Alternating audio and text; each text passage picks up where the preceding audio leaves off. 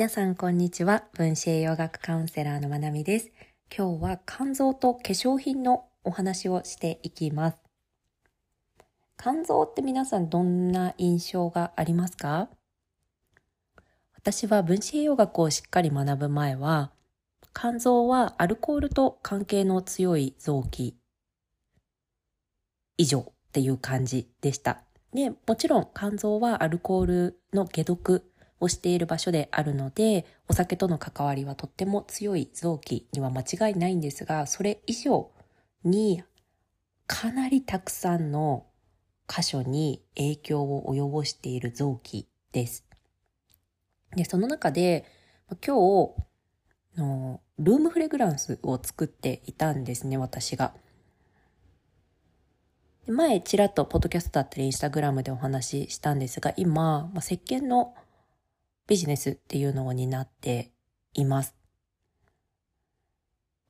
で、そこで、新しい商品作りたいねっていうことになっていろいろテストをしていたんですが、その中でいろいろと他社の製品ってどんなものかなっていうリサーチをしていたんですね。で、私たちが使っている香料って言われるものだったりとか、アロマ、エッセンシャルオイルに当たるものだったりとか、その他の材料、人にも優しくて環境にも優しいものだけなんですが、いやいやちょっと待てよっていうぐらい本当にびっくりするような成分の記載が多くって、他社に。でもそれがいいとか悪い、いや悪いですね。これは本当に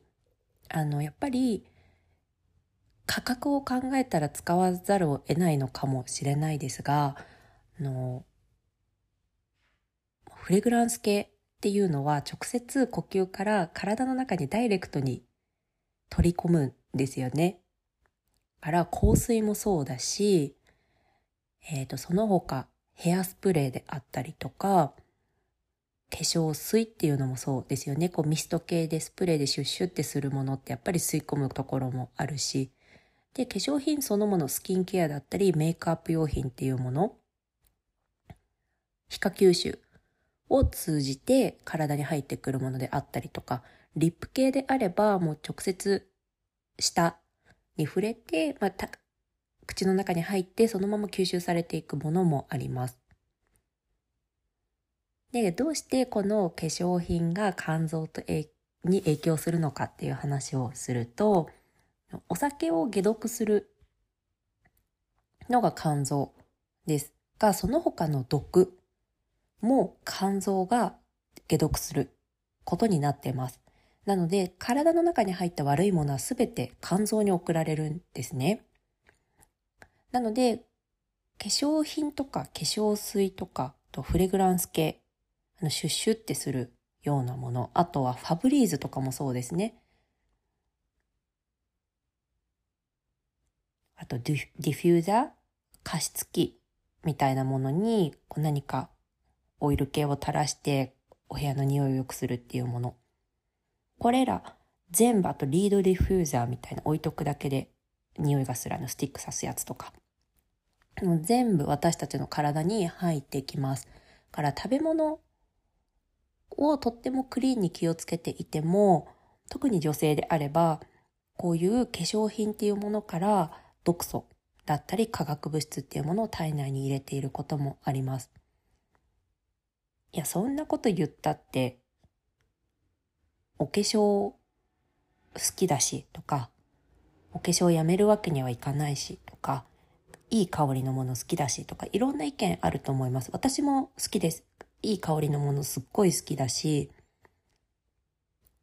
やっぱりもう本当にほぼ毎日すっぴんで過ごしてますけど、やっぱり人に会うってなったらメイクアップしたいし、自分の気持ちがすごく楽しくなるし、なんならもっとお化粧をこれまで力を入れてきたことがないので上手になりたいなと思ってたりもするし、本当に楽しいですよね、そういうのって。お部屋の雰囲気を良くしたりもするし、おしゃれだし、そういうの置いとくと自分の気分も上がるし、なんですがちょっと気をつけて選んでほしいなって思います。ただでさえ私たちってものすごい量の化学物質だったり毒素だったり重金属、体内に入れたくないものを避けれない世界で生きています。やっぱり大気汚染っていうところだったり、環境の汚染っていうところ、水道水、本当に様々な観点から避けられないんですね。だからこそ選べるものは選んでいこうよっていうのが私の姿勢です。いろんな論文によって私たちが体内、一生涯で体内に入れていく毒素、化粧品からの量っていうのは様々な例えがあります。例えば、マイクロプラスチックであればクレジットカードを1枚分食べてるっていうことになるんですよみたいな例えがあるように、化粧品から私たちが体内に入れている毒素、重金属、化学物質なんかは女性一生涯でリップスティック1本分に値するっていうような例えを出しているドクターもいたりします。でもね、これって実際にはやっぱり死んだ人の体を解剖して毒素をかき集めて同じグラムになりましたってやってるわけではないと思うので、単純に計算をしてみるとそれぐらいの量になりますねっていうことではあるとは思いますが、それを処理できるだけの肝臓があればいいんです。肝臓が十分に元気でどんな毒素を体内に入れても解毒をしてくれる、それが理想です。だし、そこを目指していきたいんだけれども、いくら肝臓が元気でも私たちが毒素を入れ続けてたら肝臓ってやっぱり力尽きちゃうんですよね。ダメージを食らっちゃうから選べるものは選んで入れたくないものは入れていかないっていう選択が必要になってくるかなっていうところです。やっぱり日本でも私がいるカリフォルニア、アメリカでもこのナチュラル系のコスメっていうのはすごく多いですよね。やっぱり日本でいうとコスメキッチンとかでたくさん本当に体にいいミネラルを含んだブランドだったりとか、人工的な成分を入れてないものだったりとか、いろんなブランドがあるかなって思います。やっぱりこっちでもすごく増えてますね。すごくそこのエネルギーは感じます。選ぶのすごく楽しいです。こんなブランドもあるんだって思ったりとか、でこんなにナチュラルなのにすっごい発色が綺麗だったりとか、もう本当にすごいなって感激しながらいつも成分表示を見ていたりしますが、本当に食べ物の成分表示を見るのと同じように化粧品も絶対に見てください。絶対に見てほしい。で、一回本当にナチュラルなブランドの成分も見てほしい。で、ナチュラルなブランドって、クルエルティフリー、ビーガン、動物にも優しくって、環境にも優しくって、人にも優しいって歌っているところが多いんですよね。あとは気候変動に関してのサーティフィケートを受けてたりとか、オーガニックのサーティフィケートを受けてるっていうところだったりとか、本当にいろんなブランドがありますが、一回、これで化粧品作れるんだっていう原材料のリストを見ると、本当にデパコス、もう本当にピンからキリまででありますが、多分私の母親とかが使っていたような年代の化粧品の原材料を見たら私はゾッとすると思います。やっぱり匂いもすごく強かったりするし、絶対ナチュラルではできなそうな匂いだったり、記憶の中ではあったりします。なので、本当に化粧品も原材料を見てほしいなって思います。で、なんでこんなに肝臓で私は熱く語ってるかっていうと、今何か症状があったりとか疾患があったりして治療をしている最中、そういう観点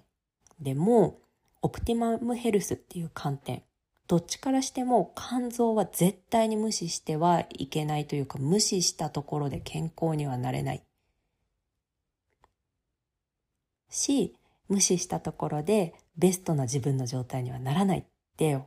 身をもって体験したから言ってます。で、オプティマムヘルスっていうのは、一つの考え方なんですね。健康を語るとき、特に健康系の番組なんかではよく言われたりするのは、身長これぐらいに対して体重がこれぐらいで、血圧がこれぐらいでとか、いろんな標準値をもとにして、この人は健康で健康じゃないみたいな。健康診断も一つそうですよね。そういった基準、統計から出てきた健康な人っていう基準に対して、あなたの健康具合は A ですよ、B ですよ、C ですよ、D ですよって割り振られていく感じ。これっていうのは、絶対的な見方ですよね。これに当てはまれば健康だし、当てはまらなければ健康じゃないみたいな。って言っても、人って本当にそれぞれじゃないですか。生活環境も違うし、年齢も違うし、文化も違うし、価値観も違うし、文化も違えば食文化も違うんですよね。で、人種も違うっていうこともあるし、性別も違うし、ストレスの度合いも違うし、それぞれの人生の中で対峙している物事も違うし、子供の頃から食べてきたものも違うし、子供の頃からの精神状態も違うし、本当に全部異なるじゃないですか。で、その中でその人にとってその時の最適で最善の健康の状態っていうのを目指していきましょうよっていうのがオプティマムヘルスっていう考え方です。なのでその時自分にとって最適最善を目指す。それと同時に自分以外の人が自分とは違うところを目指していてもそれも認め合っていこうよっていうのがオプティマムヘルスなんですね。教育の現場でよく言われる絶対評価と相対評価みたいなものですね。で、この、オプティマムヘルス、常に自分の最適最善の状態、特に疾患とか何にもないけど自分のいい状態をキープし続けていく、そういう視点で見た時にもこの肝臓のケアはめちゃめちゃ大事です。お酒を飲まなくても。で、なんでかっていうと、脂肪肝とか肝炎とか肝硬変とか肝臓そのものが弱まるっていうこともあります。でもそれだけじゃなくって疲労の原因に肝臓が関わってたり、あとはいつになっても修復されないホルモンバランス、その裏には肝臓のダメージがあったりとか、あとは肌、アトピーとかしつこい湿疹とか謎に出るじんましんとかの化粧品に弱くてやたら反応したりとか、あとはニキビ、これは本当に肝臓がめちゃめちゃ密に関わってます。これは私が去年1年間で経験をしているので、ちょっとこれは本当にどこかでがっつりシェアをしたいなっていうぐらい、肝臓だったのかっていう経験をしました。ちょっと今日話すと長くなっちゃいそうなのであれですが、ニキビとか肌荒れとか、あと背中のニキビ、私は背中のニキビ全くないですけど、顔のニキビがこれまで全然なかったのに一気にひどくなって、肝臓ケアしたらかなり大きな光が見えたっていうところなので、どこかでシェアしたいなと思います。簡単にちょっとだけ話したいから話すと、ニキビってアクネ菌だけじゃないよっていう話なんですね。で、ホルモンからのニキビもあるし、私も絶対それだと思ってホルモンケアをもう徹底的にやったんですけど、その裏に肝臓がいたっていうところです。で、肝臓が弱まってたらホルモンも安定しない、バランスが取れないし、バランスが取れたところで肝臓が弱まったままだと、ホルモン由来の疾患っていうのも良くならないです。と私の経験からはそう思います。で、もちろん西洋医学の先生だったりとかお医者さんであれば、その疾患だけを治すっていうのが得意な分野の先生方たちなので、もちろん違ったアプローチでは違った考え方、違った見方で違ったケアの仕方っていうのは存在しますが、私の取り組んだ感じだと、やっぱり肝臓を無視して本当にもう根こそぎごっそり良くなるっていうことはないんだなっていうところですね。でちょっと肌で熱くなりましたが、その他あとは気分にも影響を及ぼします。で解毒、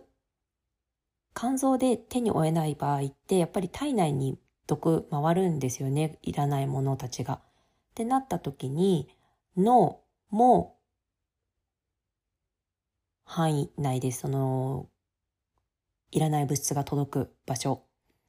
てなると、ニューロンそのものにダメージを与えるっていうこともあるし、神経毒だりとか、神経伝達物質、そこのバランスを崩したりして、気分を左右させます。鬱っぽくなったりとか、イライラしやすくなったりとか、あとはブレインフォグっていうような、頭がすっきりしない、もやがかかっているような、頭が全然切れない、冴えない状態になって、仕事のパフォーマンスが上がんないとか、やる気が出ないとか、なんでかもうすぐにメソメソするとか、そういうメンタルにも影響を及ぼします。肝臓由来で。であと、顕著なのが匂いに敏感になるかなと思いますね。あと消化能力が落ちます。胆汁関係で脂っこいものが食べられなくなったりとか、こんな感じで本当に全身に影響を及ぼすんですよね。で、肝臓イコールお酒の印象が強いかもしれないけれども、もちろんお酒を過剰に飲んでいる場合はそこをマネージする必要はありますね。やっぱり自分のキャパを超えて飲み続けていたら、癒えるものも癒えないし、治るものも治らないから、それは自分のマネジメント力で、もしお酒自力でもどうしようもできないとか、お酒を飲む量が全くコントロールできない場合は、他者の力を借りることを強くお勧めします。アルコール依存っていう言葉がありますが、お酒が悪いわけじゃないんですよね。で、摂食障害っていうものもあるけれども、食べ物が悪いわけじゃないんです。食べ物が過食を引き起こしている。もちろん生理学的に血糖値がとか、そういう見方ももちろんあるけれども、例えば何かこの食べ物を治療の目的で2週間食べないでくださいねって言われても、その2週間お休みできない、例えばグルテンであったりとか、そうだな、何か特定の食べ物とか、もちろん依存を引き起こす食べ物も存在します。グルテンもそうだし、砂糖もそうだし、乳製品もそうだし、アルコールもそうだし、そうなんだけれども、世界を見渡した時に依存を持ってる人と依存を持ってない人に分かれるじゃないですか。100人中100人が全員アルコール依存な世界じゃないからっていうのは、なんでかっていうと、お酒が原因なんじゃなくて、お酒によって誘発されて依存に導かれてる別の問題が存在します。だからそれに対して自分の精神力だけでもう今日から絶対お酒は飲まない、今日から絶対これは食べないとかで戦うのは本当にナンセンスなので、ぜひ第三者の助けを借りてほしいなって思うところですね。ちょっと脱線しましたが、お酒の量をしっかり自分でマネージすることで、自分でマネージできない場合はそれは助けを求めた方がいいサインなので、第三者に頼ることの、具体的にどこに助けを求めたらいいかとか、なんで助けが必要なのかとか、困ってる方いたら連絡ください。そうで、化粧品は食べ物と同じように原材料をチェックして選ぶ。で、直接肌に塗るもの、スキンケア、メイクアップはもちろん、お部屋の芳香剤系、フレグランス系ですね、ファブリーズ含む。で、しっかり裏面を見る。で、もっと言っていくと、医療用の洗剤とか食器用の洗剤とか、いろいろと出てはきますが、まずは直接肌に塗るところ、呼吸から吸入していくフレグランス系っていうところを今日は着目してお話をしていきました。本当に肝臓、ものすごく大事な臓器なので、すでに私たちの肝臓はものすごいダメージを負っています。これだけ地球の環境の状態が良くないので、なので選べるところは自分たちで責任を持って選んで、できるだけ負担を減らしていく。減らしつつすでにダメージを受けているのであれば、そこはケアしていくっていうところになりますね。で、このケアをしていくときにも栄養はものすごく必要になってくるし、栄養でケアをしていくっていうところになります。で、ここでじゃあ肝臓良くないから肝臓を良くするための薬とかになってくると、この薬を解毒してるのも肝臓なんですよね。なので良くしつつ負担をかけてるみたいな、トンチみたいな、トンチじゃないか、なぞなぞみたいな状態になって